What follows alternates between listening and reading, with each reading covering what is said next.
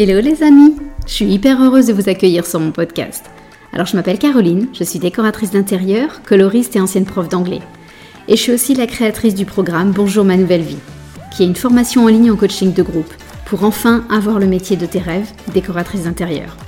Si tu veux d'ailleurs en savoir plus, je t'invite à aller sur mon site www.bonjourmanouvellevies.com. J'ai accumulé pas mal d'expériences depuis 10 ans, et j'ai très envie de vous faire partager tout ça, et non plus le garder pour moi. Alors dans ce podcast, je veux répondre à toutes les questions qu'on se pose sur le métier de décoratrice, à la fois sur le business, mais aussi sur les aspects techniques et créatifs. Tout ça pour vous faire entrer dans la vraie vie d'une décoratrice, avec ses hauts et ses bas. Alors c'est parti, bonne écoute. On n'est pas forcément confortable pour faire un devis et mettre un prix sur nos services. Ces clients nous demandent de nous occuper de plusieurs espaces avec beaucoup de recherches au niveau matériaux, aménagements, mobilier, luminaires, accessoires, rideaux, etc. Ça peut vite chiffrer et grimper. Et du coup, on doute. Et si en plus le client nous appelle après avoir reçu le devis et nous fait remarquer que c'est trop cher, là, on a vite fait de paniquer. Et comme on veut très fort le projet, on peut facilement succomber à la pression et baisser nos prix.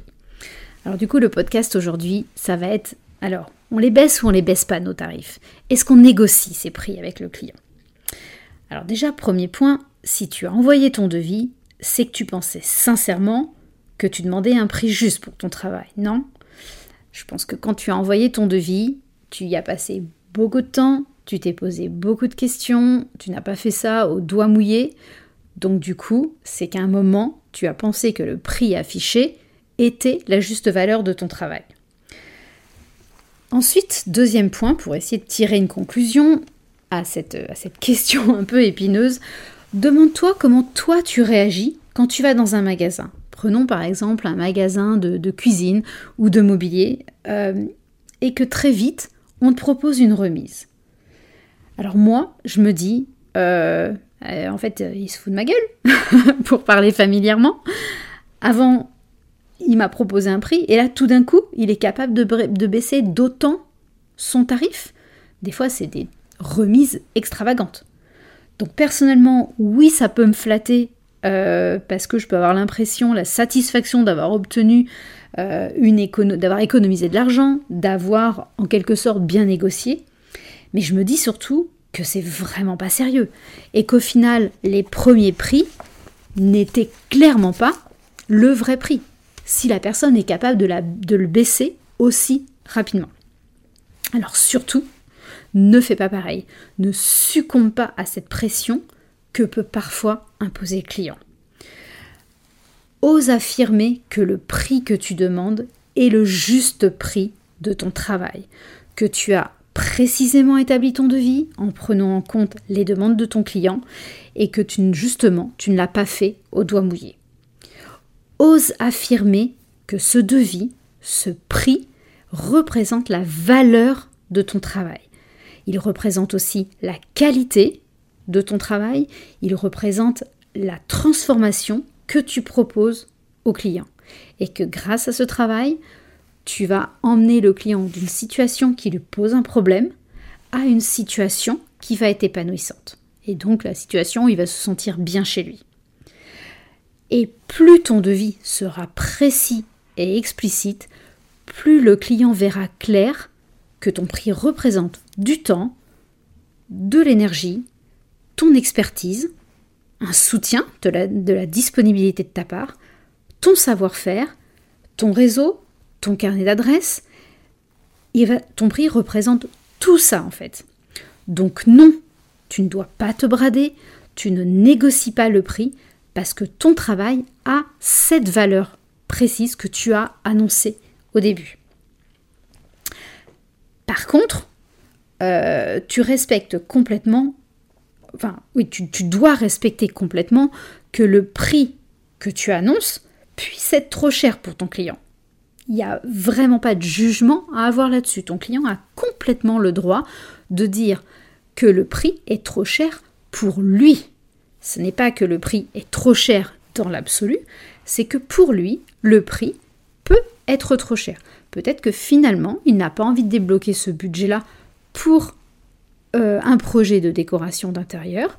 Peut-être que finalement, il a d'autres priorités. Peut-être que finalement, il a changé d'avis, et ça, c'est bien ok. On n'a vraiment pas de jugement à porter là-dessus. Mais du coup, un client qui dit que c'est trop cher, tu peux quand même essayer de lui proposer d'autres solutions. Tu peux lui proposer évidemment de différer le projet. Ça, c'est possible. Peut-être que dans quelques mois, peut-être que finalement, il a eu un contre-coup, sa voiture qui tombe en panne et qu'il est obligé d'en acheter une autre et que du coup, il a d'autres priorités. Donc, on peut différer le projet, bien sûr. On peut aussi enlever des lignes au projet, c'est-à-dire que tu peux réduire le scope de ta mission. Peut-être qu'il y a un ou plusieurs espaces qu'on peut enlever. Peut-être qu'on peut faire moins de recherche. Par exemple, que le client peut se charger lui-même de la recherche de mobilier et que toi, tu peux t'occuper que du reste. Peut-être que la 3D que le client disait vouloir absolument, peut-être qu'elle n'est pas si indispensable au projet que ça et que tu sauras lui garantir le bon déroulement du projet même sans cette projection 3D. Parce qu'en fait, on sait bien que de la 3D représente beaucoup de temps pour toi et donc de l'argent. Et donc, on peut aussi enlever ce point-là assez facilement et ça n'entame absolument pas la qualité du projet. Donc voilà, tu peux lui proposer de modifier, de faire évoluer le projet, le devis, pour qu'il rentre dans son enveloppe budgétaire, dans ce qu'il est prêt à dépenser pour bénéficier de tes services. Ça, c'est complètement possible et tu aurais bien tort de ne pas tenter le coup. Ça marche pas à chaque fois, mais plein de fois, effectivement, moi j'ai réussi à quand même gagner le projet parce que j'ai montré que j'étais capable de faire évoluer mon offre. Donc je n'ai pas bradé mes prix, je n'ai pas changé la valeur de mon travail, j'ai juste enlevé des choses et on a réduit la mission que le client, par rapport à ce que le client voulait au départ.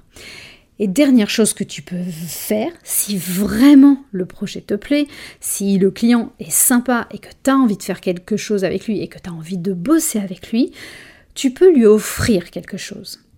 Tu peux lui offrir un rendez-vous, par exemple. Tu peux lui offrir un petit espace. Là, tu fais un geste commercial. Alors, c'est pas du tout pareil que de négocier son prix. La valeur de ton travail reste intacte. Tu n'as pas dévalorisé la valeur de ton travail, mais tu fais un geste. Personnellement, je le fais en général que pour des gros projets, et honnêtement, pas souvent. Mais je ne m'interdis pas non plus de le faire.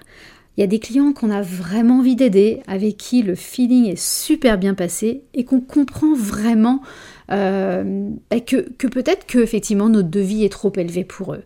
C'est des clients aussi qui respectent, si je sens spontanément que la valeur de mon travail est respectée, qui ne remettent rien en cause, je peux faire ce genre de geste. Donc offrir, voilà, ça m'arrive parfois d'offrir un ou deux rendez-vous, parce que finalement ça c'est mon temps, et je suis ok, peut-être qu'ils habitent pas très très loin de chez moi, et donc je peux faire cet effort. Voilà. Mais encore une fois, c'est pas une chose que je systématise, c'est vraiment, notamment pour des gros projets, c'est beaucoup plus fréquent, ou quand vraiment j'ai un feeling avec le client ou que je le connaissais un petit peu par une relation commune, des choses comme ça. Donc en conclusion, impose-toi, ose affirmer ta valeur, la valeur de ton travail. Ne nivelle pas vers le bas ton travail et ce que tu vaux, parce que tu le vaux bien. Vous avez vu le rappel à la pub L'Oréal, Because I'm worth it, c'est exactement ça. Tu le vaux, donc on n'a aucune raison de venir chercher à négocier ta valeur et la valeur de ton travail. Crois-moi, tu n'en seras que plus respecté, tout de suite maintenant, mais aussi sur le long terme. Et en fait, je me suis rendu compte, moi, par expérience, que plus j'augmentais mes prix, en fait, je travaillais toujours autant. Il n'y avait pas de lien entre le prix que j'affichais et ma capacité à convertir les devis en projet. Donc, très clairement, ton prix n'est pas le seul critère aux yeux du client.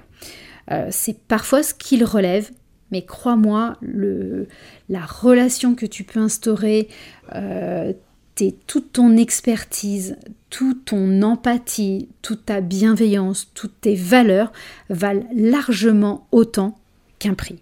Et si le client a envie de travailler avec toi, il mettra le prix que tu lui annonces. Voilà. Donc montre-lui que tu es indispensable à sa vie et du coup il comprendra que la transformation que tu vas lui proposer vaut très clairement ce prix-là. Voilà, c'était un épisode de confiance en toi, pour vraiment surtout ne pas te dévaloriser. Je sais que quand tu te lances, c'est tellement facile de douter à ce niveau-là, et qu'il y a des clients qui sont pas toujours sympas et qui nous font douter beaucoup plus rapidement qu'on aurait voulu. Donc vraiment, à partir du moment où tu as envoyé ton devis avec confiance, tu maintiens la valeur que tu as annoncée. Voilà, j'espère que c'est un petit coup de boost si tu en as besoin en ce moment. Si tu as des questions à ce niveau-là, encore une fois, je serais ravie d'échanger avec toi pour venir te rassurer et valider la valeur que tu as mise à ton travail. Très bonne semaine! Si tu entends ce message, c'est que tu as écouté l'épisode jusqu'au bout et donc je me dis que ça a dû te plaire. Alors si tu veux me soutenir, laisse-moi un petit commentaire et des étoiles. Ça va vraiment m'aider à faire connaître ce podcast au plus grand nombre. Un énorme merci d'avance.